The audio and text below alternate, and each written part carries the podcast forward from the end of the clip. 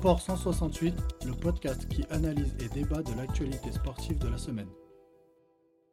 Salut à tous, c'est Matt et il est déjà l'heure du cinquième numéro de Sport 168, le podcast qui vous permet de faire un point complet sur l'actualité sportive de la semaine qui vient de s'écouler. Cette semaine, nous allons bien entendu parler du sport roi, le football, mais nous évoquerons aussi le rugby ou encore le tennis de table à 150 jours, très exactement, des temps attendus des Jeux Olympiques de Paris 2024. Nous serons, comme chaque semaine, le plus exhaustif possible. Et pour être totalement complet, j'aurai besoin de mon binôme, celui qui a passé sa matinée à préparer cette émission. Vincent, salut, comment vas-tu? Salut Matt, ça va? Bah oui, euh, j'ai bien bossé ce matin et je suis prêt pour cette belle émission qui nous attend, avec un joli programme. Allez, je te propose de commencer tout de suite par l'actualité sportive de la semaine. L'actualité sportive de la semaine, c'est maintenant. C'est à toi et je te laisse commencer par le rugby, je crois. Oui, voilà, on va, on va parler rugby, on va, on va parler euh, Six Nations. Alors samedi, il y avait, il y avait deux matchs, Irlande-Pays de Galles, euh, encore une victoire écrasante pour l'Irlande hein, qui, qui se dirige vers un grand chelem, euh, victoire 31 à 7. Euh, L'Écosse a battu l'Angleterre 30 à 21. Petite surprise. Et dimanche, euh, oui, après l'Angleterre, ils sont en reconstruction, ils sont pas, ils sont pas au top cette année. Hein. Alors franchement, juste avant que tu parles de dimanche, quand j'ai vu le résultat de l'Écosse-Angleterre, parce que je n'ai pas vu le match, je me suis dit, bah, comme quoi, la victoire de la France en Écosse, c'était pas simple. Et ça prouve que bah, finalement, l'équipe de France n'est pas si faible qu'on voudrait le faire croire. C'était un gros match d'aller gagner en Écosse. Et puis, bah, comme tu le dis, après, il y a eu dimanche. Quoi. Voilà. Et dimanche, euh, match nul de l'équipe de France euh, à domicile face à l'Australie, 13 euh, partout. bah, résultat plus que décevant, on hein, on va pas se mentir. alors c'est vrai que l'Italie fait malgré tout un tournoi correct, puisqu'ils ont perdu que 3 points contre l'Angleterre. Euh, bon, ils ont pris une fessée contre l'Irlande, mais ça, c'est le lot de toutes les équipes euh, cette année. Et, match nul euh, contre la France. oui. compliqué. carton rouge pour toute une mi-temps, à la 40e. Donc, ça veut dire que toute la deuxième mi-temps, l'équipe de France a joué à, en infériorité numérique. Il y avait 10 à 3 à la mi-temps. Et, euh, et puis, bah, deuxième mi-temps, euh, fantomatique. Et, et l'Italie qui aurait même pu gagner parce qu'ils ont une pénalité à la fin du match. Exactement. Euh, qui, qui, tape le poteau. Donc, et, d'ailleurs, je ne sais pas si tu as pu voir toute la pénalité, mais heureusement pour les Français que le ballon tombe en fait. Et du coup, le joueur italien replace son ballon. Il n'a plus le temps, il lui reste 6 ou 7 secondes pour tirer. Donc il y va en vitesse sans trop se concentrer. Et voilà quoi. Et heureusement, sinon, c'était probablement un résultat historique. Hein. Oui, parce que bah, la France n'a jamais perdu à domicile contre l'Italie dans le tournoi. Mais c'est vrai que euh, mois, euh, quatre mois après la, grosse fessée donnée à l'Italie en, Coupe du Monde, et bah, on voit qu'il y a, il y a plus rien en équipe de France. Hein. Alors oui, il n'y a pas la charnière du point Tama, qui est probablement la, meilleure charnière au monde. Mais euh, il y a, il y a 3-4 absents aussi également, euh, au-delà de ces deux-là. Malgré tout, euh, c'est un match qu'on doit reporter haut la main normalement. Et, et voilà, depuis cette défaite contre l'Afrique du Sud, c'est très compliqué en équipe de France. Il va falloir euh, remettre les têtes à l'endroit. Mais là, euh, je pense que cette année, euh, c'est compliqué, notamment avec l'absence de, Dupont. je ne veux, pas faire mon journaliste de base en mode ça va plus, le discours ne passe plus. Mais j'ai vraiment le sentiment qu'en fait, Galtier, qui est un peu parfois provoquant, qui est un peu voilà, ça passait bien parce qu'on était en mission Coupe du Monde. Et il a échoué dans sa mission finalement, parce qu'on n'a pas été champion du monde. Et, je ne suis pas certain que son discours passe aussi bien qu'avant la Coupe du Monde. L'absence d'Antoine Dupont, par exemple, on a lu beaucoup dans la presse que euh, Galtier ne la digérait pas, qu'il en faisait tout un pataquès. Euh, quoi qu'il arrive, un homme ne fait pas à l'équipe. Et donc, quoi qu'il arrive, c'est pas l'absence d'Antoine Dupont qui explique ce qui s'est passé contre l'Italie. Oui, c'est pas seulement son absence, mais voilà, je pense que, bah, quelque chose s'est cassé dans les têtes. Euh, j'espère que j'espère que c'est pas cassé, euh, dans le lien entre les les joueurs et le le staff. Euh, il y a eu du changement dans le staff aussi, hein, ça, ça peut, ça peut aussi jouer. Euh, et puis, euh, je, je suis un peu d'accord avec toi sur Galtier, le fait qu'il soit un peu, un peu borné, un peu, euh, un peu provocateur, etc. Mais malgré tout, euh, j'ai envie de te dire, euh, tu mets qui à la place? Oui, oui, non, c'est vrai qu'il n'y a pas de. Enfin voilà, voilà. c'est le nom qui s'impose le plus. Donc voilà, il va falloir euh, digérer ce, ce tournoi qui, qui est une catastrophe, hein, il faut, faut dire les Oui, choses. oui. Et Ah, il va euh, falloir bien le finir, essayer de bien le finir. Même si on s'en et sort par deux victoires, à la fin, ça limitera les dégâts.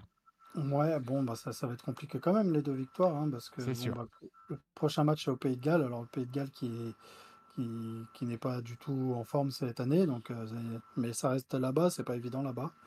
Et après, on reçoit l'Angleterre, donc euh, l'Angleterre euh, n'est pas au top, la France n'est pas au top, ça peut. Je pense qu'ils vont vouloir se venger de la fessée qu'on leur a mis l'année dernière en plus. Oui, oui, c'est sûr. Mais Donc, bon, euh, normalement, si on n'est pas motivé sur un match contre l'Angleterre, on sera jamais motivé. hein. oui, mais la motivation, ça suffit peut-être pas. Non, c'est vrai. Mais euh, j'allais dire, alors ce que je vais dire va horripiler tous les fans de rugby, mais le signation, ça revient régulièrement. Là, de toute façon, il n'y a pas d'urgence. On part sur un cycle de 4 ans malgré tout. Voilà, le- ce que je veux dire, c'est qu'il vaut mieux rater ce signation-là que celui dans 4 ans euh, avec la Coupe du Monde qui arrive. Qui arrivera. Oui, euh, je suis, je suis d'accord avec toi. hein, euh, il faut reconstruire, euh, réparer ce qui a été cassé et, repartir de l'avant. Il va surtout falloir vite oublier euh, cette période compliquée là entre le match de l'Afrique du Sud et, euh, et ce tournoi et puis essayer de, de revoir les joueurs au complet la, prochaine fois. Donc pas, pas, pour la tournée estivale parce que forcément Dupont sera toujours pas là, mais Mais à partir de novembre de l'année prochaine, euh, repartir sur un cycle durable pour, euh, pour reconstruire tout ça et réparer euh, ce qui, ce qui s'est cassé dans cette équipe. Ouais, euh, calendrier, je crois que il y a une pause cette semaine. Oui, oui, oui. euh, le prochain, les prochains matchs, c'est le week-end du 9 et 10 mars. D'accord, ouais. Donc, euh, et ça sera le Pays de Galles, tu m'as dit. hein? Ouais, au Pays de Galles, le dimanche à 16h. Ouais, alors 10. moi j'avais dit aussi que du coup on allait dire un petit mot quand même, puisque c'est l'absence d'Antoine Dupont sur le rugby à 7 qui avait lieu ce week-end à Vancouver, et c'était du coup la hum, rentrée entre guillemets d'Antoine Dupont euh, dans l'équipe de France de rugby à 7. L'équipe de France a plutôt fait une très belle performance puisqu'ils ont eu la médaille de bronze, mais ils se sont inclinés 28-26 pardon, en demi-finale contre la Nouvelle-Zélande, qui est comme en rugby à 15 un peu euh, l'ogre de la compétition, même si c'est moins le cas en rugby à 15 d'ailleurs. Euh, voilà, donc ils se sont imposés 20, ils sont, sont inclinés, je vais y arriver, 28-26 contre la Nouvelle-Zélande, avant de gagner le match pour la troisième place contre les États-Unis. C'était cette nuit à 1h10. Et, euh, et du coup, j'allais te dire que j'ai trouvé la gestion de l'équipe de France de rugby à 7 d'Antoine Dupont très intelligente, parce qu'il a dû apprendre beaucoup de choses. Ils ne l'ont pas fait jouer en mode tu vas jouer tous les matchs, tu vas être notre sauveur, etc. Il a joué des bouts de match, il a rentré, il a appris quand il pouvait, et c'était plutôt bien géré du coup. Donc euh, voilà, un podium en s'inclinant de peu contre la meilleure équipe du monde à quelques mois des Jeux Olympiques, c'est très encourageant. Surtout que, bah, encore une fois, Antoine Dupont, lui aussi, il va monter en puissance. hein. Donc euh, voilà, pour le coup, pour le rugby à 7, euh, ça se passe mieux que le rugby à 15. Et d'ailleurs, pour être totalement complet, l'équipe de France féminine, elle faisait aussi le tournoi à Vancouver. Elle, elle a terminé deuxième, mais c'est juste qu'elle a eu un peu plus de chance parce qu'elles n'ont affronté les Néo-Zélandaises que en finale. Donc sinon, ça aurait peut-être été un peu pareil. Et là, par contre, le score est un peu plus sévère parce que nos Françaises, elles s'inclinent 35 à 19 contre la Nouvelle-Zélande en finale. Là aussi, c'était cette nuit à Vancouver. Donc voilà, euh, ça, sent, euh, ça sent bon deux médailles de plus euh, dans l'escarcelle de Paris 2024, cette histoire. Bah, on espère, hein, en tout cas, c'est bien parti pour. C'est une belle équipe qui est en train de se construire rugby à 7 chez les hommes avec l'arrivée d'Antoine Dupont. Ouais, Et euh, les femmes euh, étaient déjà performantes à Tokyo, hein, donc euh, Ouais, ouais, je sais plus si elles font médaille de bronze ou quatrième à Tokyo, j'ai un petit doute. Ouais, je sais plus. Je crois qu'elles doivent faire médaille parce qu'il me semble que tous les sports, euh, sauf le foot, ont fait médaille. Tous les sports co ont fait, donc elles doivent faire bronze. médaille. Ouais, il me semble. Voilà. Après, pour revenir sur ce week-end au Canada, moi, ce que je me, que je comprends pas, c'est comment est-ce qu'il pouvait y avoir du vent alors que c'était couvert? Bref, c'est pas grave, Vincent. Je pense que c'est mieux de passer tout de suite au football parce que bon, ton humour va faire fuir les gens. Donc, euh, passons au Ah, football. attends, tant, tant qu'on est dans le rugby, et juste avant de passer au Oui, foot.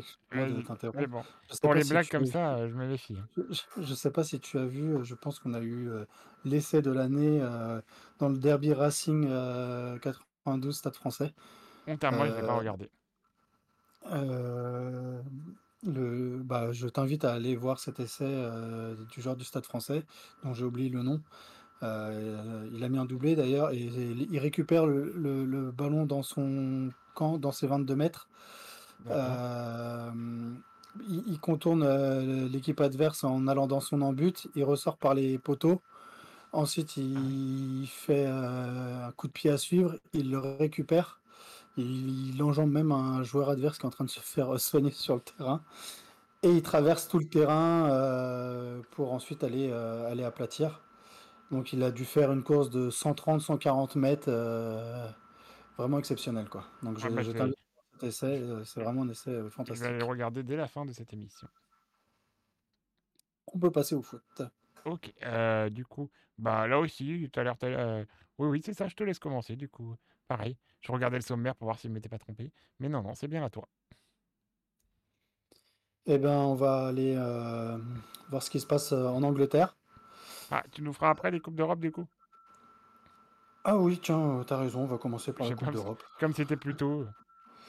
Oui, oui. Euh, mais parce qu'en fait, il y a eu un match aussi euh, dans la semaine en, en Angleterre, c'était pour ça.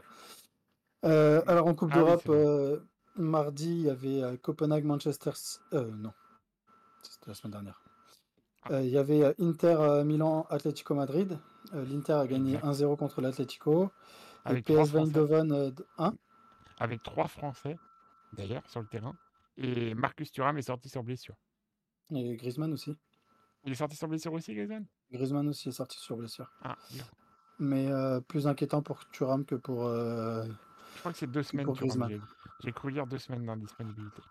D'accord. Bah, quand il est sorti au début, euh, le lendemain, il savait pas trop s'il pourrait être là pour le retour. Et Griezmann, normalement, ça aurait dû être OK. D'accord. Dans l'autre match de mardi, c'était euh, Eindhoven contre Dortmund. Euh, il y a eu un partout.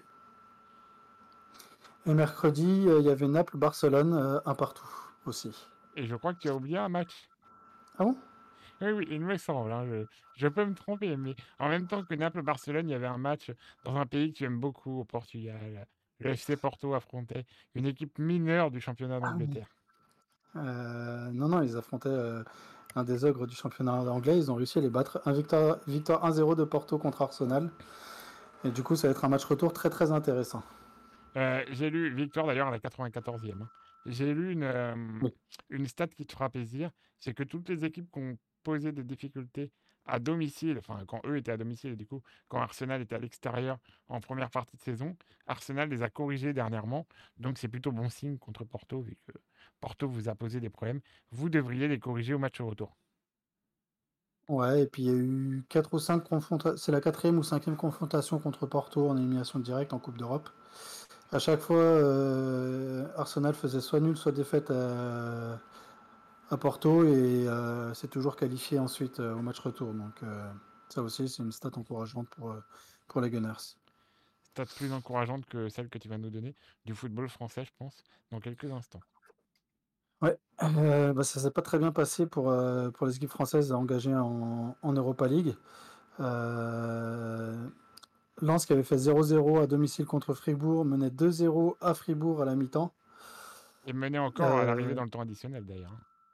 oui, oui, oui, bah, il y a eu beaucoup de buts encaissés par les clubs français dans le temps additionnel sur ces barrages. Et voilà, euh, Lens se fait reprendre de partout dans le temps additionnel et, et craque en prolongation. et du coup est éliminé, c'est Fribourg qui se qualifie. Euh, c'est Rennes qui a livré une très belle prestation face à Milan. Euh, ils avaient perdu 3-0 au match aller, ils mènent rapidement à 0. Malheureusement, ils se font égaliser et puis ils reprennent l'avantage et ils finissent par gagner 3-2 avec un triplé de, Benjamin Bourigeaud. Euh, Toulouse avait perdu 1-0, euh, non 2-1, enfin 2-1, avait 2-1, perdu 2-1. 2-1, oui, 2-1. euh, à, à Benfica et ils ont fait un très très bon match avec euh, pas mal d'occasions, dont une occasion, euh, l'attaquant je pense qu'il se pose encore la question comment il a fait pour louper ça et, Et du coup, match nul 0-0. Et bah, c'est Benfica qui se qualifie. Mais, mais Toulouse sort avec les honneurs. euh, car c'est. Enfin, Toulouse-Benfica, ça- je ne veux pas dire que c'est David contre Goliath, mais euh, en Europe un petit peu malgré tout. Et euh, ils ont livré une belle prestation. Ouais, je crois que le plus de enfin, matchs, c'est quand même Lens. Entre les trois, euh, c'est Lens où il y a le plus de regrets, à mon avis. Oui, oui, oui, oui. oui. Bah, Mais que. je t'avais euh, coupé, mais tu allais dire qu'heureusement, nous avions le sauveur du football français. oui, qui s'appelle Jean-Louis Gasset. euh, à Non, peine Olympique de Marseille, j'aurais dit. Mais bon. fraîchement arrivé à la tête de, de l'équipe de Marseille. Et voilà, victoire euh, 3-1 euh, contre le Shakhtar. Euh, C'était mal embarqué d'ailleurs, puisque le Shakhtar mène 1-0. On s'est dit, oh là là, on court vers la catastrophe. Mais voilà, Marseille euh, s'est bien repris avec encore un très grand Aubameyang. Et on en reparlera euh, après, mais ils ont fait pareil 3-1. hier d'ailleurs. Exactement. Et respect à Jean-Luc Gasset pour la charge émotionnelle. S'il passe quand même de l'EHPAD des Glaïeuls au stade Vélodrome, c'est quelque chose. Donc, euh, donc voilà, vraiment, ça doit lui faire un, un sacré chamboulement. Pardon, c'était ma petite euh, pointe d'ironie. Et du coup, pour euh, la petite anecdote, Marseille affrontera Villarreal qui est entraîné par un certain Marcelino, qui est vaguement connu à Marseille pour être resté euh, trois mois au début de saison. Donc euh, je pense qu'il y aura peut-être un petit sentiment de vengeance par, de la part des Marseillais, ça peut être sympathique. Et en Ligue Conférence, Lille se déplacera à Sturm Graz. C'est- Ah, ça me rappelle des souvenirs. À l'époque, ils étaient en Ligue des Champions. Euh, et du coup, j'allais te dire, je pense sincèrement que ça peut jouer en la faveur de l'OM. Il a tellement chargé le club que le karma a fait que derrière, tu vois ce que je veux dire il, il charge, il charge. On, on l'élimine, ça me choquerait pas en fait. Bah écoute, c'est tout ce qu'on peut souhaiter. Hein. Euh, Après, euh, Villarreal n'a rien à en foudre de guerre cette année. hein. Tu vas nous en reparler dans la Liga. Enfin, tu vas pas nous en reparler d'ailleurs. Ils sont tellement mal classés que qu'on n'en parle pas, ouais. quoi. Ouais, ils, ont- ils ont battu une certaine Real Sociedad ce week-end 3 Ah, quand même. Bon, même le PSG, ils l'ont fait ça, donc c'est pas très dur. Non, je plaisante. Du coup, Euh, bah, du coup, bah voilà, on est en Espagne, alors euh, on va en parler. Donc, euh, Villarreal qui a battu la Sociedad 3-1. Barcelone qui a gagné 4-0 contre Etafé. Euh, L'Atlético Madrid a fait 2-2 à Almeria. Le Real Madrid a gagné 1-0 contre Séville. Et Gérone euh, joue ce soir à 21h contre le Rayo Vallecano. Et au classement, euh, Barcelone est passé devant Gérone. Le Real Madrid toujours premier avec 65 points, 8 points d'avance sur Barcelone qui en a 57.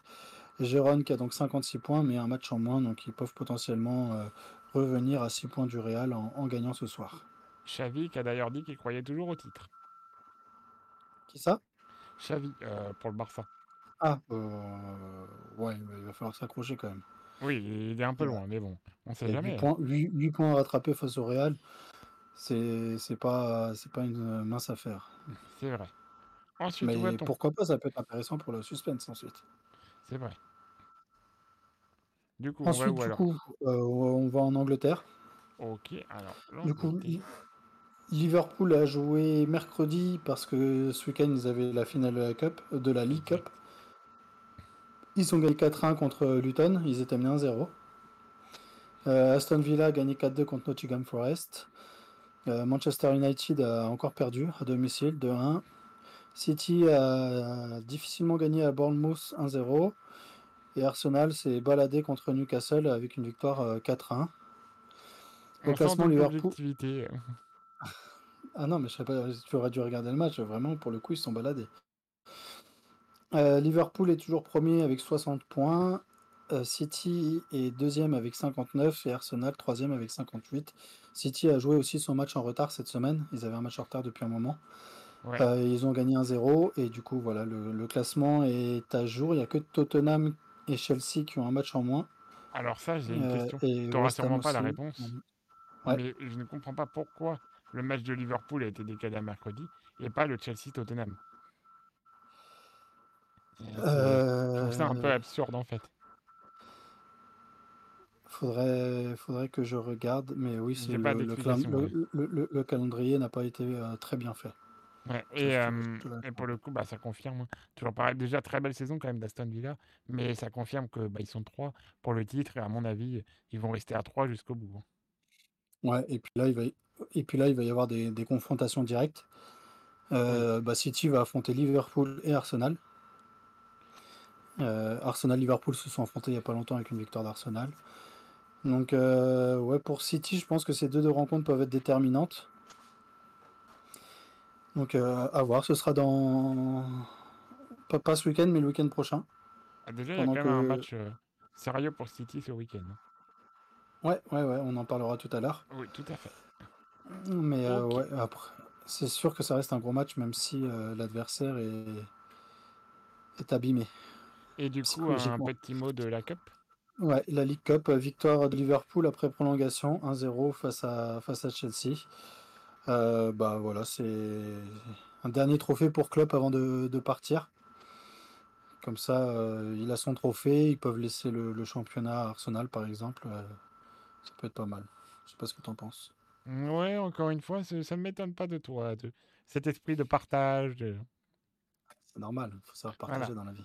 Exactement. Et c'est pour ça, d'ailleurs, que vous allez très généreusement laisser Porto euh, continuer sa route en Coupe d'Europe. Je vois pas pourquoi, mais Ensuite, il nous reste Allemagne, Italie, L'Italie. c'est ça Italie. on va, oui, on va en Italie euh, avec la Juve qui a gagné 3-2 contre Frosinone. Euh, L'Inter qui a gagné 4-0 à Lecce, Milan qui a fait un partout contre l'Atalanta.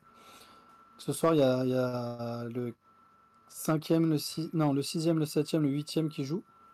Il y a deux matchs ce soir, donc ça, ça, ça peut être intéressant pour euh, la lutte pour euh, l'Europe. Il y a l'AS Rome qui reçoit le Torino et la Fiorentina qui reçoit la Lazio. Euh, donc, voilà. je Rome pense que 6e 41, Lazio Ouais. euh, 7e avec 40 points et Fiorentina 8e avec 38 points. Donc J'ai tendance à penser que c'est quand même le championnat avec le moins de suspense. À mon avis, le premier, le deuxième et le troisième sont déjà bien, bien démarqués. oui, le premier c'est l'Inter 66 points, Voilà. le deuxième c'est la Juve 57, Ça bougera Et à mon le- avis. troisième le Milan AC avec 53 points Voilà, et l'Inter qui a un match en moins en plus. hein, donc euh, Ouais, donc à mon avis, le, le podium est déjà joué. ils ont potentiellement 12 points d'avance euh, l'Inter. Donc euh, voilà, le, le titre est, leur tend les bras. Un peu comme en Allemagne, où qui, le titre qui tend les bras au Bayer Leverkusen qui ont gagné 2-1 à Mayence. Ouais, avec un Et but. dans le, euh, même, dans le même temps, le Bayern Munich a gagné 2-1 face à Leipzig. Euh, Dortmund qui a perdu à domicile 3-2 contre Offenheim. Et du coup, au classement, ça nous donne Leverkusen qui est premier avec 61 points. Le Bayern qui est deuxième avec 53 points. Voilà, il y a, il y a 8 points d'écart entre le premier et le deuxième. Et il reste 11 matchs. Donc euh, voilà, si le Bayern, euh, le Bayer Leverkusen ne s'effondre pas, le titre leur tend les bras. Même là, euh, pour le coup, c'est exactement comme en Italie. hein. Le deuxième a l'air bien clair, le troisième a l'air bien clair, puisque Stuttgart a 6 Ouais. points d'avance sur Dortmund, donc euh, Exactement. a ouais. priori là aussi c'est joué. Euh, J'allais dire, on a appris le départ de Thomas Tuchel à la fin de la saison. Logique. Euh, ça le tentera pas, euh, Jürgen Klopp?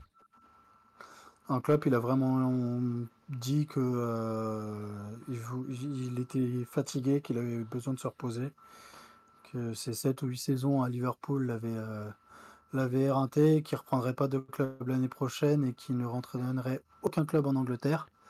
Ouais. Donc euh, voilà, euh, je pense que Normalement. euh, il Après, ira, tu il as ira vu, pas je- au Bayern. Je sais pas si tu as entendu qui était le favori du Bayern, en tout cas qui le Bayern voulait. Euh, non, Zidane. Qui est- à qui voir. Ce qui n'est pas illogique, hein, du coup. Enfin, je sais pas s'il s'adapterait bien au championnat allemand, mais en tout cas, le Bayern voudrait Zinedine Zidane pour entraîner l'équipe l'année prochaine. Donc, euh, à voir. Voilà, voilà. Euh, Est-ce qu'il y avait autre chose sur le foot européen? Non, tout est dit. Alors, on passe au foot français. Pour être euh, logique. Alors, du coup, en France, on avait la Ligue 1. Euh, la Ligue 1 avec- qui s'est terminée hier soir par la victoire de Marseille. Pour l'instant, euh, c'est 100% de victoire pour euh, Jean-Louis Gasset. Parce que Marseille a battu Montpellier 4 buts à 1. Euh, un peu avant, je crois que c'était à 17h, si je dis pas de bêtises, le PSG et Rennes ont fait match nul, un but partout. Alors, je sais pas si tu as vu le truc, mais c'est un peu une escroquerie. encore une fois, la VAR incompréhensible qui accorde un penalty au PSG. Alors, au contraire, j'ai plutôt tendance à, à penser pardon, que le ralenti prouve qu'il n'y a pas penalty. Mais voilà, du coup, euh, la Ouais, VAR. bah là, euh, l- on, on a débattu la semaine dernière et ce week-end, il y a Voilà. encore eu plusieurs polémiques dans plusieurs championnats, et notamment en France, et notamment avec ce match. Voilà, j'ai un peu l'impression qu'on voulait pas que Paris perde à domicile. Mais bon, on va pas être parano, mais voilà. Et, euh, et d'ailleurs, Mba- Mbappé, pas Mbappé, pardon, Kylian Mbappé est sorti à la 65e minute. Et, et du coup, c'est étonnant. On en parlait là aussi la semaine dernière. Est-ce que Luis Enrique devait continuer à le faire jouer comme un cadre? Oui, c'est toujours un cadre, mais clairement, il est plus indéboulonnable. Et Luis Enrique le montre en le faisant sortir d'un match où l'équipe était menée au score. C'est ça Oui, surtout le, puis le- il, il- il a dit en conférence de presse, il a dit qu'il faut qu'on apprenne à jouer sans lui. Donc euh, voilà, il prépare aussi un peu la saison prochaine. Voilà, et d'ailleurs, il confirme. en championnat, il y a, enfin voilà, le championnat est joué, hein, le titre est pour eux. Oui, Euh, voilà, après il, il le fera jouer 90 minutes euh, en, en Ligue des Champions, ça j'ai aucun, aucun doute là-dessus. Et voilà, c'est c'est une gestion somme toute logique, j'ai envie de te dire. en tout cas, il confirme parce que ni Mbappé, ah, je vais pas y arriver, ni Mbappé, ni le Paris Saint-Germain, ni le Real de Madrid n'avaient confirmé officiellement le départ de Kylian. Luis Enrique le confirme plus ou moins finalement. Oui, après c'est vrai que c'est sorti euh, dans la presse C'est ça. et personne n'a jamais démenti, alors que d'habitude il y avait démenti sur démenti. Euh, c'est que c'est acté qu'il va partir. Alors euh, pour l'instant avec le Real c'est pas fait, il n'y a rien de signé, etc. Mais voilà, c'est acté qu'il jouera plus au PSG la saison prochaine. Ont- mais c'est vrai qu'officiellement il s'est toujours pas exprimé là-dessus. Dans les autres résultats, Reims a battu Le Havre 2 buts à 1. Toulouse a battu Lille 3 buts à 1. Nice Clermont 0-0. Monaco a battu Lens 3 buts à 2. Lens qui fait vraiment pas une bonne saison, malgré tout quand on, enfin, qu'on reprend le spectre. Voilà. Brest a battu Strasbourg 3 buts à 0. Et Brest confirme vraiment euh, leur saison assez incroyable. Euh, Nantes a battu Lorient 1 but à 0. Et Lyon, malheureusement pour eux, ils ont battu Metz 2 buts à 1 mais ils savent déjà qu'ils vont bientôt avoir une nouvelle crise, parce que selon le théorème qui dit que lorsqu'un des deux Olympiques est en crise, l'autre ne l'est pas, vu que Marseille est en train de sortir de la crise, logiquement, la prochaine, elle est pour Lyon. Ce qui est, une bonne nouvelle. Ils, doivent avoir euh, les, les deux victoires consécutives de l'OM d'un bon oeil. Ils doivent commencer à paniquer. C'est ça. Au classement, le Paris Saint-Germain est en tête, euh, comme tu le disais, assez largement, hein, avec euh, 11 points d'avance sur Brest. Brest qui fait un petit écart parce qu'ils ont 2 points d'avance sur Monaco et 3 sur Nice qui est quatrième. Ensuite, on a Lille, cinquième du coup, qui rétrograde d'une place à cause de- du match, euh, de la défaite, pardon. Lens est sixième, Rennes septième, Reims huitième, Marseille neuvième. Et ces équipes se tiennent vraiment dans un mouchoir de poche parce qu'entre Lens sixième et Marseille neuvième, il n'y a que 3 points. Donc c'est vraiment une victoire. Lyon qui remonte, qui continue sa remontée, et d'ailleurs tu me les annonçais, je crois que c'est toi, qui me les annonçais peut-être en Europe à la fin de la saison, bah c'est possible hein, parce qu'ils sont déjà dixièmes. hein. Et euh, au niveau du bas de ils tableau, ont, ils ont 10 oui, points de retard sur, sur Lille, hein, mais euh, bon, ouais, la mais sixième place aussi, elle va être qualificative, là, de toute façon. et puis surtout si Euh, on prend, si on prend les quatre dernières journées de championnat, c'est la seule équipe qui a 12 sur 12. hein. Donc ils sont vraiment sur un rythme, voilà, ah très très ouais, fort en tout cas. Moi, j'ai annoncé minimum top 8. hein. J'ai dit qu'ils allaient revenir dans le top 10 et qu'ils pourraient accrocher le top 8. Le- Ouais. L'Europe, je sais pas trop encore, c'est peut-être un peu tôt pour se prononcer, mais, euh, mais voilà, je pense qu'il y a, il y a moyen d'être dans les 8. Au niveau du bas de tableau, c'est Nantes qui, forcément, dès qu'il y a une victoire, remonte de 4 places et n'est plus barragiste. Et c'est Lorient qui est barragiste pour l'instant. Mais bon, ça va encore évoluer parce que Lorient, ils sont à égalité avec Montpellier. Et voilà, Le Havre, Strasbourg, Nantes, Toulouse, tout ça, ça va jouer euh, la place en barrage. Et je pense que Metz et Clermont, ça risque d'être un peu juste. Cette année, malheureusement, ça va faire l'ascenseur. Euh, voilà Ouais. sur la Ligue 1. J'avais deux autres petits mots de foot français à te dire. Et bien évidemment, j'ai fermé mon truc, donc je vais te dire tout de suite. Déjà, en Ligue des Nations, la France est en finale, puisqu'on a battu euh, l'Allemagne à Lyon vendredi. Je crois que c'est la première Ligue des Nations féminine, si je ne dis pas de bêtises. Et du coup, voilà, on jouera la finale. On en reparlera tout à l'heure contre les championnes du monde en titre, l'Espagne. Et euh, voilà, c'est ils jouaient à Lyon vendredi, là où ils vont débuter leur tournoi olympique. Donc c'était important de, de commencer, enfin voilà, de monter en, en pression avant les Jeux. Et voilà, clairement, l'équipe de France visera une médaille olympique, voire mieux. Ouais, il y a eu une petite polémique, je sais pas si tu as oui, suivi par rapport oui, au fait que le stade était vide. Euh, Il n'était pas plein, il n'était pas vide non plus. Oui, mais euh, il n'y avait pas énormément de monde par rapport à ce qu'ils espéraient. En même temps, ils jouent à Lyon. le vendredi soir, quand il y a le match de championnat de Lyon. Tous les supporters lyonnais, ils vont regarder le match de leur équipe plutôt que de regarder l'équipe de France féminine, ce que je peux comprendre. Euh, je pense que ça a été plutôt une erreur de programmation. Euh, si le match de Lyon avait été le samedi ou le dimanche, bah, je pense que les supporters euh, de foot lyonnais seraient partis au stade pour, pour aller voir les féminines.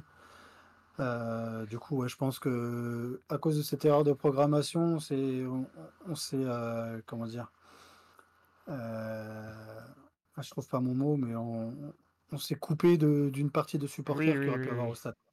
Après, j'allais dire aussi, il y a eu une communication quasiment inexistante. Moi, j'ai appris ce match en préparant l'émission de lundi dernier, en faisant le programme. Il n'y a vraiment pas eu de communication sur ce France-Allemagne à Lyon non plus. Donc, pareil, au niveau des droits télé, c'est toujours un peu n'importe quoi. La demi-finale était sur France 3, la finale sera sur W9. Voilà, c'est compliqué de s'y retrouver aussi, je trouve quand même. Oui, oui, tout à fait. Mais même pour les pour l'équipe masculine, maintenant, tu as des matchs sur TF1, des matchs sur M6. c'est Alors, je crois jamais pareil. Si je dis pas de bêtises, c'est fini. Ah ouais? Maintenant, TF1 à 100% des matchs. D'accord, ok. Et bon, du coup, ça fera peut-être un jour l'occasion d'un débat, le foot féminin à la télévision et du coup, on va finir avec un petit mot de Ligue 2. Je regardais s'il y avait eu des nouvelles depuis que j'avais préparé l'émission, mais il n'y en a pas eu. Grosse inquiétude, je pense que tu as subi ça en tant qu'ancien supporter bordelais pour Albert Ellis. De quoi? C'est-à-dire que non, tu dis ancien, mais je suis toujours. Euh, euh, voilà, parce qu'il y a eu un, un choc. J'ai pas voulu revoir les images. Hein, c'est le genre de truc qui me choque. Enfin, voilà, il y a eu un choc à la nuque après 34 secondes de jeu. Et les joueurs se sont mis autour de lui pendant 10 minutes. Il est sorti sur civière. A priori, à ce moment-là, il était toujours conscient. Mais les médecins ont fait le choix de le placer dans un coma artificiel. Et euh, il a été opéré d'un traumatisme crânien. Si je dis pas de bêtises, c'était dans la nuit de samedi à dimanche. Et l'opération s'est bien passée, mais je crois, je ne dis pas de bêtises, on n'a pas de nouvelles depuis. Hein. Non, il y a eu un communiqué du club le dimanche. Ouais, ils ont dit qu'ils ne voulaient pas se prononcer sur le pronostic vital. Ah ouais, donc et qu'ils ne donneraient pas d'infos tant qu'ils n'auraient pas d'infos solides, en fait, tant qu'il n'y aurait pas une réelle évolution, etc. En, fait, bon, je vais pas faire le médecin, mais ce qui me fait peur, je pense qu'il est entre de bonnes mains au niveau médical. Mais je suis surtout très inquiet pour la suite de sa carrière. Parce que si la nuque est assez tordue, il sera peut-être tétraplégique ou, ou, quelque chose comme ça. Quoi. À voir, le, tout, c'est qu'il s'en sorte euh, vivant déjà. Après, s'il peut s'en sortir indemne, c'est mieux. Bien sûr, oui. Mais j'ai peur de, revivre un peu une situation. C'était pas du tout la même chose que lui, c'était pas en match à Kevin Nanin. Je pense que oui, je me souviens, l'ancien Voilà, exactement. Donc, euh, on suivra ça et on vous tiendra au courant euh, la semaine prochaine si on a des nouvelles du Hondurien. J'ai un doute sur sa nationalité. C'est ça. Oui, oui, Albert Voilà. Euh, du coup, je te propose de passer au reste de l'actualité sportive. En bref, est-ce que pour la première fois, on va réussir à avoir une émission sans problème de flux et on va terminer à l'heure? Ce serait quand même historique. Alors, ne nous emballons pas. Non, oui, un peu de table, s'il te plaît. Oui. Que c'est un sport que tu suis et il s'est passé de très bonnes choses ce week-end. Voilà, et alors vu, vu que tout le monde attend à ce qu'on parle de l'équipe de France homme de ping-pong, de tennis de table, mais c'est pareil, eux aussi disent de ping des fois, on va commencer par l'équipe féminine parce qu'elle aussi, elle a réussi un exploit, puisque pour la première fois depuis 1991, il y a eu une médaille pour l'équipe féminine, c'est le bronze, puisque comme nos Français, on verra après, nos Françaises se sont inclinées cette fois-ci en demi-finale 3 à 0 contre la Chine, parce que exactement comme chez les hommes, les Chinoises avaient les numéros 1, 2 et 3 mondiales. C'était vraiment l'armada et, la France n'a pas résisté. Mais en revanche, ils ont été chercher la médaille de bronze et c'est vraiment historique là aussi, comme je le disais. Et du coup, on va dire le nom de nos trois Françaises quand même qu'on réussit à avoir cette médaille, c'est Pritika Pavad, qui est vraiment annoncé un peu. C'est la Félix Alexis Lebrun du pong féminin français, euh, Pritika Pavad, si tu veux savoir. Elle est jeune et elle est vraiment annoncée comme une pépite. Euh, Yuan Janan, qui est beaucoup plus expérimentée pour le coup, et la dernière, j'avais noté son nom quelque part, voilà, Charlotte Lutz, la dernière française. Et donc, c'est une belle euh, récompense pour les filles, avant d'arriver évidemment aux hommes qui se sont eux aussi euh, brillamment illustré ce week-end, puisqu'ils ont été en finale. Alors, ils se sont inclinés, c'est vrai, contre la Chine avec les frères Lebrun et Simon Gauzy.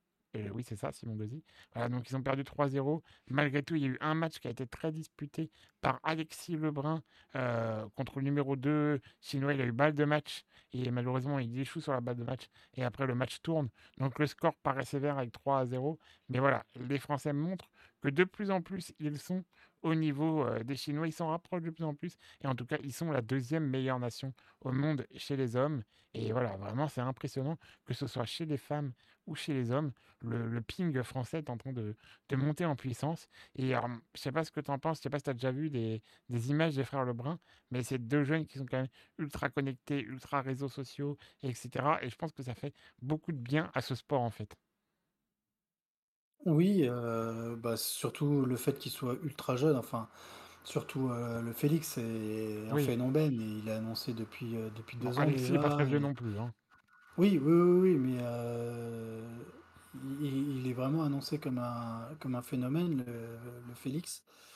Et et c'est ce qui fait que les gens s'y sont intéressés aussi, le fait d'avoir un un Français aussi fort, aussi jeune, dans ce dans ce sport où on n'est pas forcément les plus brillants, bah ça, ça fait que les gens s'y sont intéressés. Et puis voilà, tu le dis, ils sont, jeunes, ils sont connectés. Et du coup, euh, bah, ce qui les aide aussi un peu à buzzer. Et euh, ce week-end, sur les réseaux sociaux, ça ne parlait que, que de ça, que des championnats du monde. Et, euh, ça fait, ça fait du bien, c'est rafraîchissant. Et je pense que c'est une très bonne pub pour, pour le tennis de table. Oui, et puis bien joué aussi à RMC Sport qui a pris la décision intelligente de diffuser gratuitement les matchs sur Twitch. Et du coup, ça a permis aux gens de, voilà, de voir du pong et du ping, et je vais y arriver, de voir du ping et tout. Donc, c'était une très bonne idée. Euh, alors, malgré tout, il y a quand même une mauvaise nouvelle dans l'histoire. C'est que les équipes, enfin, les épreuves par équipe unisexe ne sont pas des épreuves olympiques. Donc, euh, bon, il n'y a pas d'espoir, en tout cas, dans ces épreuves-là, de médailles. Mais on a vu qu'en individuel ou même en double, ils pouvaient faire quelque chose. Et en revanche, il y aura l'épreuve par équipe mixte hommes et femmes. Et là, on a vu que du coup, médaille d'argent chez les hommes, médaille de bronze chez les femmes. Voilà, il y, aura moyen de faire quelque chose. Et je pense très sincèrement que la France ne repartira pas bredouille des Jeux Olympiques de Paris en ping-pong. Et ce serait pour le coup vraiment historique. Et tu parlais de Félix et Alexis. Alexis, il a que 20 ans. Hein. On aimerait bien avoir 20 ans, donc il est quand même jeune. Hein. Ah oui, oui, non, mais je dis pas qu'il est vieux. Non, non, que Félix est encore plus jeune et annoncé plus prometteur. C'est juste ce que je disais. C'est vrai, c'est non, mais Et d'ailleurs, la petite histoire, Félix n'a jamais réussi à battre Alexis en compétition. Ah ouais, je sais. Voilà. On a euh, discuté d'ailleurs il y a quelques semaines. Exact. Du coup, je te laisse euh, me parler de NBA, c'est ça? Ouais, on va, on va parler un petit peu NBA. Bon, on va faire, euh, on va faire vite. Euh, on va parler de la grosse performance encore de Wembanyama, qui euh, est le deuxième Français de l'histoire à avoir réussi un 5 by 5, c'est-à-dire avoir au moins dans, la fiche de statistiques 5 catégories de statistiques à au moins 5 points. Il avait fait 27 points, 10 rebonds, 8 passes, 5 interceptions et 5 contre. Euh, c'est le plus jeune de l'histoire à l'avoir réussi et euh, ils sont que 15 dans l'histoire à avoir fait. Comment? Non, j'allais dire, il n'y en a pas des centaines en plus, mais tu viens de le dire. Oui, oui, il n'y a eu que 15 joueurs à l'avoir fait. C'est le deuxième français à le faire, l'autre c'était Nicolas Batum, et c'est le, plus jeune à réussir, euh, à, réussir cette performance. Et comme c'était pas assez, bah, cette nuit il vient de nous faire un double-double. Donc là, c'est c'est au moins euh, franchir les 10 dans deux catégories. Il a mis 22 euh, points et 10 rebonds. Il a fait, aussi fait deux passes et 5, 5 euh, blocs, une interception. Donc voilà, c'est encore. Alors j'ai quand même un bémol. Est-ce qu'au bout d'un moment, il ne va pas s'exaspérer parce que dans ces deux matchs, son équipe a perdu? Et est-ce qu'il n'est pas un peu seul au milieu du désert? Si, un peu. Après, il sait qu'il est là pour euh, apprendre cette saison. Euh, l'équipe devrait se renforcer, euh, je lui souhaite en tout cas cet été. bah déjà, ils vont encore être bien placés pour la draft. Hein. Ils vont avoir, je pense, l'un des cinq premiers choix vu leur classement. ça parlait aussi de recruter un, joueur là il y a pas longtemps là, j'ai oublié son nom qui est, qui est très fort. Je me dis que s'il l'associe à, Wemby, ça peut être, euh, ça peut être intéressant. Mais en tout cas, euh, voilà, il, ne cesse d'impressionner de semaine en semaine. Et euh, voilà, euh, il il y a presque plus de matchs euh, pour le, rookie de l'année. hein. Oui, et j'allais te dire, c'est quand même. euh, Bah déjà, quand tu vois qu'il n'y a que 15 joueurs qui ont réussi le 5 by 5 ça répond déjà à la question. Mais j'allais dire, c'est bien qu'il arrive à surnager dans une équipe en difficulté. Je sais, il pourrait être tiré vers le bas, faire une mauvaise saison. Voilà, mais non, c'est une bonne nouvelle. Oui. Bon, après, euh, il, il est pas le seul. Là, cette nuit, par exemple, euh, il y a Devin Vassell qui a, qui a mis 27 points. Oui, Euh, tu vois, il, il, il est pas tout seul non plus, mais c'est sûr que c'est c'est pas suffisant, quoi. mais alors du coup, j'ai une idée cette ils ont perdu 128 à 109 contre une équipe qui venait d'enchaîner 5 défaites, tu vois. Ouais, j'ai une idée de génie. Je te laisse méditer sur celle-ci pendant une semaine. Si tu es une équipe NBA et que tu fais exprès de perdre tous tes matchs pendant 5 ans, tu auras le premier choix de draft, ou en tout cas un des premiers choix, pendant 5 ans, et tu auras une équipe de fous furieux au bout de 5 ans, non? Oui, mais tu n'auras que des jeunes, tu n'auras pas de joueurs expérimentés. Ouais, mais si tu as 5 Wemby, franchement, ça va. hein. Oui, mais des Wemby, Ouais. euh, il n'y en a pas tous les ans. Non, c'est vrai. Euh, et des fois, le choix de draft, euh, bah, il n'est pas forcément top. Non, c'est vrai Il y, a- y y des années où la draft, elle est plus, euh, elle, elle- elle est moins Elle a plus de performante. valeur. que- voilà, Ouais. il y a- donc. euh, Mais t'as Alors, des, quand les joueurs draftés sont connus, après, tu as des équipes qui tankent, comme on dit, ouais, c'est-à-dire ouais, qui, bien qui sûr. bâchent un peu leur fin de saison parce qu'ils savent que ça va être compliqué d'attraper les playoffs. Et dans ces cas-là, bah, on tank un peu pour essayer d'être le plus bas possible pour avoir un meilleur choix possible. Je te fais le en bref du en bref, du coup? Allez, c'est parti. En tennis, déjà, il y avait un ATP 500. Cette semaine, c'était celui de Rio. Et Sébastien Baez, l'Argentin, a gagné son premier tournoi ATP 500. Il a battu l'Argentin Mariano Navone 6-2, 6-1. Alors, j'avoue que je ne connaissais pas Navone et que du coup, quand j'ai vu le résultat, je me suis interrogé sur la qualité des ATP 500 d'Amérique du Sud. Parce que voilà, je... normalement, les 500, ça reste des beaux tournois. Et Navone, je ne le connaissais pas. Donc bon, on verra bien, ça se trouve dans quelques années tout le monde le connaîtra. Mais du coup, c'était la première euh, victoire en ATP 500 pour Sébastien Baez. En cyclisme, rien ne va plus entre Julien Alaphilippe et son entraîneur, euh, enfin, son, oui, c'est pas un entraîneur, alors son directeur d'équipe, puisque euh, celui-ci a, Monsieur Lefebvre, a allumé Marion Rouge, je sais pas si tu as suivi ça, dans la presse en expliquant qu'il y avait sûrement trop de fêtes, trop d'alcool chez eux, que euh, le vrai problème c'était que euh, il était dépendant de sa femme qui lui cédait tout. Vraiment, euh, sale ambiance pour le coup. hein. Euh, d'ailleurs, Marion Rousse lui a répondu en disant qu'elle buvait pas, qu'elle avait un petit 3 ans et qu'il serait bien de garder ses commentaires pour lui. Du coup, on comprend très vite que quoi qu'il arrive, à la fin de la saison, Julien Alaphilippe va quitter l'équipe et va rejoindre une autre équipe. Ça fait plus guère de doute. Et en plus, du coup, ça a peut-être joué, je sais pas, mais il a eu sa reprise dans la semaine, il est tombé, il a eu encore une grosse chute, a priori sans gravité cette fois-ci. Mais voilà, malheureusement, en plus, euh, la Shkumun le poursuit. En ski, Marco Odermatt a gagné le gros globe après sa victoire à Palisades Taoe. Je vais essayer de le dire correctement. C'est aux États-Unis. Et du coup, voilà, c'est Marco Odermatt qui va s'adjuger le gros globe de cristal, euh, puisque la saison approche doucement de la fin. Et d'ailleurs, euh, au, au slalom de Palisades Taoe, euh, Clément Noël a terminé deuxième derrière Manuel Feller. Et il s'impose avec 28 centièmes d'avance sur le français. Donc voilà, après un début de saison pas toujours évident, Clément Noël revient bien et c'est plutôt encourageant. Et enfin, tu l'attendais, Aurélien Giraud a fou. frappé euh. fort. De quoi?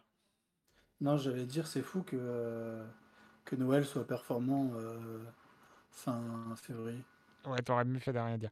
Euh, Aurélien Giraud frappe fort à Paris en remportant, attention, je me suis préparé, la Street League de skateboard. Voilà, j'ai réussi à le dire du premier coup. Et du coup, c'est très encourageant parce que c'est la première fois qu'un Français remporte la Street League, qui est vraiment la compétition de référence en skateboard. Voilà, il y a bien un moment où ça devait planter. Euh, et du coup, c'est euh, la compétition, comme je disais, vraiment majeure. Et du coup, bah, encore une fois, on est à six mois des Jeux Olympiques. Donc, euh, c'est super encourageant. Même pas six mois d'ailleurs, je dis des bêtises. On est beaucoup moins de six mois des Jeux Olympiques. Donc voilà, encore une chance de médaille qui, euh, qui est clos côté français. Voilà ce qu'on pouvait dire dans le en bref de l'en bref. Je te laisse enchaîner si tu le veux. Bah, tu as été très complet. On, je te propose maintenant de passer à nos débats de la semaine, hein. Comme chaque semaine, on va débattre de de sujets différents et pour ceux qui nous regardent en direct, vous pouvez bien évidemment interagir avec nous sur et nous donner votre avis sur ces débats. C'est parti, jingle! Le débat de Mathieu. Alors, on commence avec mon débat. J'avais envie de parler tennis. Je te l'ai déjà dit hier, je t'ai dit, je cherche un débat sur le tennis. J'ai envie de parler tennis et j'ai trouvé mon débat. Alors, est-ce que tu as suivi les propos polémiques de Rafael Nadal d'abord? Oui, j'ai vu, qu'il avait eu des propos, qui ont fait polémique, heu, Oui, quand il a on dit lui qu'il a était pour parlé l'égalité homme-femme et quand on lui a dit l'égalité salariale, il a dit pourquoi faire. En gros, il a dit qu'il ne voyait pas l'intérêt de l'égalité salariale. Et du coup, c'est un sujet qui revient régulièrement en tennis. Et je me rappelle de Gilles Simon qui avait fait polémique à l'époque avec un peu les mêmes propos. Et du coup, ma question c'est est-ce qu'il faut l'égalité, notamment financière, entre les hommes et les femmes au tennis? Bah, déjà, heu, en grand chelem, dé d'une, il y a l'égalité financière. Tout à fait. De 2, en grand chelem, les hommes jouent beaucoup plus longtemps que les femmes. C'est exact. Du coup, heu, ils travaillent plus pour gagner pareil. Ça fait un peu Donc bizarre comme phrase, mais ben non, mais c'est c'est le cas. Mmh mh, mmh Donc, en grand chelem, c'est les hommes qui sont défavorisés par rapport aux femmes, en termes de temps de travail, heu et de rémunération et ensuite, on va pas se mentir, qui est-ce qui fait déplacer les foules dans les stades de tennis? Bah, je suis désolé, mais c'est plus les hommes que les femmes. C'était un petit peu finalement le tu rejoins un peu la position de Gilles Simon qui disait que, bah, malheureusement, aujourd'hui, le tennis féminin avait pas de grosses têtes d'affiche. Et alors, il faudra voir parce que là, on a, on va perdre Nadal, Federer, Djokovic, donc il faudra voir si ça reste la même chose pour le tennis masculin. Mais c'est vrai que pendant un moment, en tout cas, les têtes d'affiche du tennis, c'était les hommes et les gens se déplaçaient pour voir les hommes. Et du coup, en gros, sur un billet qu'on paye à Roland Garros, c'est peut-être euh, 150 euros la journée. Je pense qu'on est prêt à mettre 150 euros parce qu'on se dit on va voir Nadal, Federer. Je suis pas sûr que de se dire on va voir euh, Simona Alep ou voilà, ça ferait mettre un tel budget. Donc clairement, c'est là-dessus qu'il y avait le, petit couac. Alors après, pour aller dans l'autre sens, je dirais que les femmes ont dit, en tout cas certaines d'entre elles, je me rappelais que c'était Amélie Mauresmo notamment qui avait demandé ça et dit ça, euh, elle avait dit qu'elles étaient prêtes à jouer 5-7 comme les hommes, qu'elles étaient prêtes à faire les mêmes configurations que les hommes, etc. Et euh, le problème, c'est que les tournois du Grand Chelem ne veulent pas, justement parce que, comme tu dis, c'est moins attractif les matchs féminins, et s'ils peuvent les expédier plus vite, parfois ça les arrange un peu, quoi. Heu, bah, voilà, tu vois? Même les tournois du Grand Chelem, heu, pensent ça, alors qu'au final, ils les rétribuent de la même manière que les hommes. Donc, et à heu l'inverse, les femmes disent que le, le fait d'avoir moins de longueur de match, elles font beaucoup plus le double. Les joueuses de tennis, par exemple, on a Caroline Garcia qui a été cinquième mondiale en simple et numéro un mondial en double. Et donc, elles permettent aussi d'assurer une programmation dans les grands chelems, parce que c'est vrai que si tu regardes les joueurs de double, il n'y a que des no-name. hein. Donc, euh, c'est pour ça que c'est... Voilà, heureusement qu'il y a des joueuses pour faire simple et double. Mais euh, finalement, voilà, je comprends aussi cette volonté d'égalité. C'est pas de leur faute, c'est c'est pas eux qui exigent de jouer en deux manches gagnantes et non en trois. Je pense que finalement, le gros problème dans le tennis, c'est plus le fait qu'il n'y a pas de tête d'affiche sur le circuit féminin finalement. oui, bah, il y a il y a il y a et Sabalenka, quoi. Après, c'est c'est compliqué derrière. Ouais, Heu et puis, il y a pas encore eu de gros duels épiques entre les 2, heu, comme ça pouvait être le cas entre Federer et Nadal ou Nadal et Djoko, tu vois? complètement. Donc heu, voilà, peut-être que ça ça permettra, si elles arrivent à rester au top toutes les 2 pendant pendant un moment, de de donner de l'attrait, et de la com compétitivité à au au circuit féminin, mais c'est sûr que pour l'instant, heu, Oui, parce que c'est vrai que finalement, compliqué. cette question, on ne se la posait pas à l'époque des Serena Williams, des Justine Henin, des Kim Clijsters, quand il y avait une vraie rivalité dans le circuit féminin. les- voilà, il n'y avait pas la question qui se posait parce que on venait autant voir le tennis féminin que le tennis masculin finalement. D'ailleurs, euh, avant l'époque Federer, euh, donc c'est début des années 2000, c'est un peu le désert chez les hommes. C'est exactement le phénomène inverse. C'est qu'il n'y a pas grand monde chez les hommes, alors qu'il y a énormément de rivalité chez les femmes. Donc, euh, ouais, Oui, je crois. Oui, c'est ce qui fait la beauté du sport de toute façon, c'est les rivalités, hein, euh, et quand tu en as pas, quand tu en as qu'un seul qui survole ou autre, bah ça devient vite lassant, hein, donc on a eu la chance d'avoir Federer, Nadal, Djoko en même temps pendant, pendant presque 20 ans. Donc euh, ça, ça a vraiment fait du bien au, au tennis masculin. Euh, il faudrait, il faudrait la même chose euh, au tennis féminin pour, pour que l'engouement revienne. D'ailleurs, est-ce que tu sais pourquoi les, les, les- les femmes au je tennis ne, montent jamais au, ne montent jamais au filet? Non, C'est parce que personne ne les regarde, donc ils s'en fichent de faire le spectacle. c'était une blague ou pas? J'ai pas compris. Bah, c'est vrai, regarde un match de féminin, tu verras, il y a, il y a rarement de montée au filet comme il y a chez les hommes, par Oui, mais en vrai, c'est parce qu'elles sont plus petites. Donc c'est beaucoup plus facile de les lober. De... Ah bon, moi ça. je hein. pensais que c'était parce que personne ne les regardait. Mon Dieu. Euh, non, mais en plus, euh, pour le coup, euh, ouais, on a un peu le sentiment que chez les femmes, euh, on peut avoir une fille issue des qualifs qui va gagner le tournoi. L'exemple qui me vient en tête immédiatement, c'est Mara Ducanu, qui avait gagné, je crois, l'US Open ou l'Open Oh oui, d'Australie, mais j'ai un de, de- doute. de- depuis l'US Open, Voilà, mais et depuis, depuis elle a disparu. elle a disparu. Complètement. Enfin, non, depuis, c'est devenu un, panneau publicitaire géant. hein. Elle fait que ça, des pubs, des pubs, des pubs. Mais, euh, un peu à la Anna Kournikova d'ailleurs. Mais, euh, mais voilà, c'est ça. Le truc, c'est qu'on a l'impression que n'importe qui peut gagner, que c'est très, trop friable mentalement, en fait, le tennis féminin actuellement. On le voit bien d'ailleurs avec Caroline Garcia qui passe euh, par toutes les émotions. Donc voilà, je pense que le vrai problème, pour conclure, hein, comme on le disait, c'est pas l'égalité, c'est plus le manque d'adversité dans le tennis féminin actuellement. Je te propose de passer à ton débat? Euh, oui, d'accord. À moins que tu avais autre chose à rajouter. confi- Non, moi j'allais confirmer tes propos, mais Ah, euh, voilà, on peut, on peut passer à la suite, effectivement. ok, allez, c'est parti. Générique.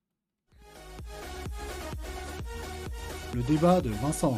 Alors, euh, moi, pour mon débat, je voudrais qu'on parle football français, football européen. Euh, parce qu'on a vu encore euh, tout à l'heure avec les résultats que euh, c'est pas catastrophique, mais presque pour les clubs euh, français en Coupe d'Europe. Et on parle souvent du top 5 européen, en parlant de l'Allemagne, de l'Angleterre, de l'Italie, de l'Espagne et de la France.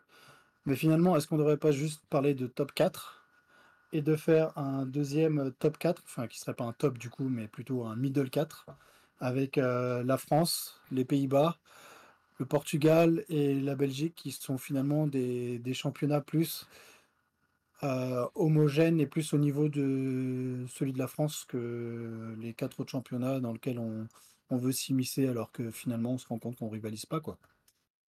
Euh, ouais, c'est vrai qu'hier, quand tu m'as dit ton débat, j'ai réfléchi et je me disais que, alors, j'aurais pas mis la Belgique. Bon, après, c'est un peu plus compliqué avec la guerre, mais j'aurais plus mis l'Ukraine que la Belgique fut un temps. Bah, re- re- regarde euh, tous les joueurs euh, qui, qui explosent en championnat de France, ils viennent du, du championnat de Belgique. hein. Oui, non, mais c'est pas vra- ça, mais vraiment un très bon championnat. hein, Oui, en euh, fait, dans mon raisonnement, c'était de me dire que les Français sont au même niveau que les Portugais, que les Hollandais, ou j'avais en tête les Ukrainiens. Mais bon, effectivement, c'est pas le problème. hein. C'est de dire qu'en fait, oui, on est capable de faire un exploit. Oui, on est capable d'aller en finale d'une Coupe d'Europe comme les clubs portugais le font, comme les clubs hollandais peuvent le faire, comme Marseille l'a fait en perdant contre l'Atlético Madrid, comme euh, Paris l'a fait en perdant contre le Bayern de Munich. Voilà, je pense qu'on est vraiment capable, mais ça reste des phénomènes. Dans la régularité, on n'est pas du tout au niveau des quatre autres. Et en fait, c'est pour ça que je me disais que oui, tu avais complètement raison de poser la question, parce que finalement, euh, voilà, on est pour moi, bah, comme je dis, capable d'exploits. Mais comme les Portugais le sont, comme les Hollandais le sont, mais voilà, ça reste des exploits et c'est pas de la régularité. On ne peut pas se dire en début de saison, Marseille va viser la finale de l'Europa League chaque année. On ne peut pas se dire Lille, Lyon vont viser, voilà. Alors que les clubs anglais, italiens, espagnols, allemands, c'est le cas. Donc, euh, ouais, pour moi, la France est vraiment un monde en dessous de ces quatre championnats. Oui, et puis on le voit avec les confrontations directes avec les clubs portugais, néerlandais. bah, on, on a parfois du mal, hors hors PSG, Ouais, bien sûr. bah, on, on- on a du mal contre, contre les clubs de ces pays-là. C'est Et serré. si on a, si on a du mal, c'est que, voilà, tu viens de le dire, c'est serré, c'est c'est homogène.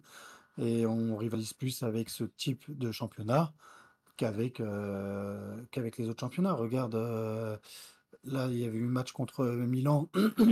bah, Rennes, ils sont, ils sont pris une volée au match aller. Alors, ils ont fait un beau match retour, mais c'est sur aller-retour que ça se joue. Oui, puis je pense que Milan, ils étaient Lens, ils moins. ont euh, perdu contre le 9e de Bundesliga. Ils ont terminé deuxième l'année dernière au championnat de France et ils se font sortir par le 9e de Bundesliga. Ouais, ouais. Euh, euh, personne peut citer un, un nom de joueur de Fribourg.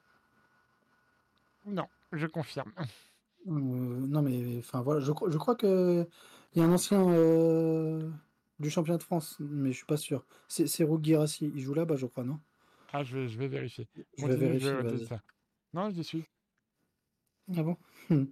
Euh, mais voilà, je pense que on est plus du genre à essayer de rivaliser avec des, des Braga, des même l'Ajax ou le PSV, c'est un peu au-dessus, tu vois. Euh, mais clairement, on rivalise pas avec des Benfica, des Sporting Lisbonne, et, encore moins du coup avec des, des Fribourg, euh, des, des West Ham, euh, des Atalanta, enfin, tu vois ce que je veux dire? Ouais, ouais, bien sûr. C'est, je, je suis complètement d'accord et encore une fois, ça n'empêche pas l'exploit. Euh, j'ai pas trouvé Seoko Guirassy au passage. Et j'ai trouvé Makengo et Sedila qui sont français à Fribourg, mais je n'ai pas trouvé Guirassy, donc peut-être qu'il y est et qu'il jouait pas le match, hein, c'est possible aussi. Euh, non, j'allais dire juste, ouais, ça n'empêche pas que l'exploit est possible. Lens, c'est un très bon exemple. Ils ont battu Arsenal. Bien sûr qu'on est capable de faire des exploits, mais ça reste des exploits. Et euh, le niveau d'ensemble, le niveau moyen, bah, il est plus, comme tu dis, euh, Portugal, Pays-Bas. voilà. Guirassy C'est- joue à Stuttgart pour la petite info. D'accord. C'est le deuxième Et, meilleur buteur du championnat derrière Harry Kane. et, euh, et j'allais dire autre chose, ouais, comme, comme quoi ça marque bien en Allemagne. Euh, j'allais dire autre chose, c'était que euh, après, je pense qu'on parle de top 5 parce que l'UEFA le présente comme ça. Il y a quatre places, je crois, pour les cinq premiers pays. Tu vois ce que je veux dire? C'est aussi pour ça qu'on parle de top 5 parce que le cinquième pays, finalement, a un avantage comparé au sixième, alors qu'il ne le mérite pas forcément. Oui, mais malgré tout, on galère tous les ans à être à cette cinquième place et on n'y termine pas tous les ans d'ailleurs. Non, non, Et, bien sûr. euh, et, et- et sans le Paris Saint-Germain, qui malgré tout euh, finit toujours premier ou deuxième de ses poules et donc a pas mal de victoires en Ligue des Champions, ils vont soit en huitième, soit en quart minimum, bah, ça donne un, un coup de boost à notre, indifu- à notre coefficient UEFA, car euh, finalement, euh, les autres clubs, euh, que ce soit en Ligue des Champions ou en Europa League, bah, c'est quand même beaucoup plus compliqué et, et on est des clubs moyens d'Europe. euh, Ouais, comme mais le ça, un sont euh, les, les autres clubs de portugais ou, ou néerlandais. Ouais, ça c'est vrai que bon après, ce que je t'avais dit, j'ai toujours l'impression que euh, le club français, c'est il faut aller chercher l'Europe, il faut aller chercher l'Europe. Le club en dépend, et puis une fois qu'on est en Europe, on n'a plus envie de le jouer, on s'en fout. Quoi. Moins depuis quelques années quand même. Oui, oui, Depuis, depuis 2-3 ans, 3-4 ans, ça, ça joue quand même beaucoup plus l'Europe. après, ouais, si on regarde là, bah Feyenoord, ils sont éliminés club hollandais, au même niveau que les clubs français finalement. hein. Pour le coup, voilà, il reste un club portugais. C'est assez logique, on est vraiment dans ce moyenne-là. Alors après, est-ce que c'est grave? Est-ce que c'est... Je pense pas, mais clairement, ça montre que le foot français est pas au niveau des quatre autres championnats, et même pas au niveau du championnat allemand, par exemple. Non, mais je dis, je dis pas que c'est grave. Mais par contre, ce que je veux dire, c'est que on se voit plus beau qu'on ne l'est. Et peut-être à cause de cette vision un peu erronée et limite utopiste, ben, on fait peut-être pas les efforts nécessaires pour vraiment faire partie de ce top 5 et qu'on qu'on reste plutôt dans, dans ce mid, euh, mid 4, quoi. Ouais, ouais, je suis assez d'accord. Ouais, bah bon, déjà, il faut absolument, je crois, pour la nouvelle Ligue des Champions, confirmer euh, être dans les quatre premiers cette année. Ouais. Mais euh, oui, en plus, avec la nouvelle euh, réforme, euh, il y a une place de plus en Ligue des Champions. Donc voilà, il va falloir Ouais, assurer le coup. c'est ça. Mais bon, encore une fois, ce qu'on disait, y aller pour être ridicule, ça n'a pas une grande utilité. hein. Ouais. Bah, tiens, d'ailleurs, tu me donnes une très bonne idée de débat pour la semaine prochaine. Ouais, bah voilà. C'est bien, je te fais des débats à l'avance. Du coup, euh, attends que je retrouve mon sommaire, je te propose de passer au top 3 des événements sportifs qu'on attend cette semaine? Allez, c'est parti. Le programme. Le programme sportif à suivre cette semaine. Alors, euh, je te laisse commencer, vas-y. J'allais dire honneur aux dames. Non, je plaisante. Oh, mais c'est que tu progresses, dis donc, dans l'humour. Oui, je sais, je sais. Euh, alors, on va commencer par du foot, euh, du foot féminin, euh, France-Espagne, qui aura lieu donc mercredi à 19h sur W9. C'est la finale de Ligue des Nations, on en parlait tout à l'heure. Voilà, moi je pense que ça peut être une très bonne chose, un très bon programme de regarder ce match. Donc je vous conseille mercredi à 19h d'être devant votre télé sur W9 pour encourager l'équipe de France à remporter son premier trophée. Euh, première Ligue des Nations. Ils ont déjà eu des trophées, j'espère. Euh, J'allais te dire autre chose d'ailleurs. Non, je ne crois pas que la France, l'équipe de France féminine a des trophées. hein. On, parlait du, on parlait de la programmation, mais mettre la finale de la Ligue des Nations à 19h, rien n'est fait non plus pour, euh, pour avantager le foot féminin. hein. Ouais. D'ailleurs, euh, tu, tu as le lieu du match? Euh, Séville, je crois. D'accord. Donc c'est en Espagne. Voilà. Euh, alors, de mon côté, j'ai mis un match de foot aussi, puisque c'est les championnats d'Angleterre, et j'espère que tu l'as noté, honte à moi. J'ai pas noté l'horaire. C'est Manchester City contre Manchester United, et c'est samedi ou dimanche. Du coup, je vais aller checker ça si tu veux. C'est euh, di- dimanche à 16h30. Merci, donc voilà, ça sera un, un gros choc. Certes, Manchester United est un peu euh, en dessous cette année, mais voilà, ça reste le choc des Manchester. Et voilà, Manchester City a beaucoup plus à perdre, donc euh, à voir ce que ça va donner. Ouais, bah, écoute, euh, soyons tous supporters des Red Devils à dimanche et tout ira bien. Ah Bah bien sûr. Bon, remarque, au moins là, cette fois-ci, les supporters de Liverpool seront d'accord avec toi. Ah, tu vois? Ouais. Ensuite, Ensuite, euh, de mon côté, euh, Toulouse-Castres euh, en rugby samedi à 15h sur Canal Plus Sport. Euh, c'est le deuxième contre le troisième. Donc, euh, on sait que les, deux premiers sont directement qualifiés pour les demi-finales et que de la troisième à la sixième place, il y a des, barrages avant de- d'accéder aux demi-finales. Euh, donc, gros gros match euh, de rugby en perspective. Donc voilà, je, je vous conseille de tous de regarder ce match. Et d'ailleurs, je pense que Antoine Dupont sera de retour sur le rugby à 15. Donc euh, ça, ça peut valoir le, le coup. Et puis voilà, du, du rugby euh, sans qu'on comment dire, sans qu'on soit dépressif devant le match, ça peut faire du bien aussi. exactement, c'est clair. Euh, ensuite, il y a quelqu'un qui nous dit sur le chat que on supportera Sheffield lundi prochain. Je sais pas si ça te parle. Euh, je vois pas pourquoi on supporterait Sheffield en fait. Bah, je pense qu'ils affrontent Arsenal, non? Oui, oui, il joue contre Arsenal Ah, lundi. Euh, on a, de mon côté, j'ai mis les championnats du monde d'athlétisme en salle. C'est à Glasgow. Ça commence vendredi. Je crois que ça dure tout le week-end. Je suis pas sûr que ça dure plus longtemps parce qu'en salle, c'est plus court. Euh, c'est vendredi, à partir de vendredi soir. C'est sur France 4. On aura 15 Français qui se sont qualifiés. Et, euh, et d'ailleurs, ça me fait penser, j'ai oublié de te la poser dans le en bref. Est-ce que tu crois à l'impossible? Attends, répète s'il te plaît. Est-ce que tu penses que l'impossible est possible? C'est-à-dire? Oh non, non, non, tu me fatigues. Euh, parce que bah, Teddy Tamgo va tenter l'impossible. Je sais pas si tu as suivi ça, mais il va essayer de revenir. il euh, va, il va essayer de revenir. ouais, il a fait sa rentrée cette semaine. C'est pour ça. Donc, euh, ce serait Bah écoute, rentrée ratée d'ailleurs. je lui souhaite. Je lui souhaite de réussir son, son improbable retour. Ouais, Euh, serait après, il est, il est resté très longtemps éloigné des terrains, euh, enfin des, des pistes d'athlétisme, des bacs à sable. Il a été très souvent blessé, des grosses blessures.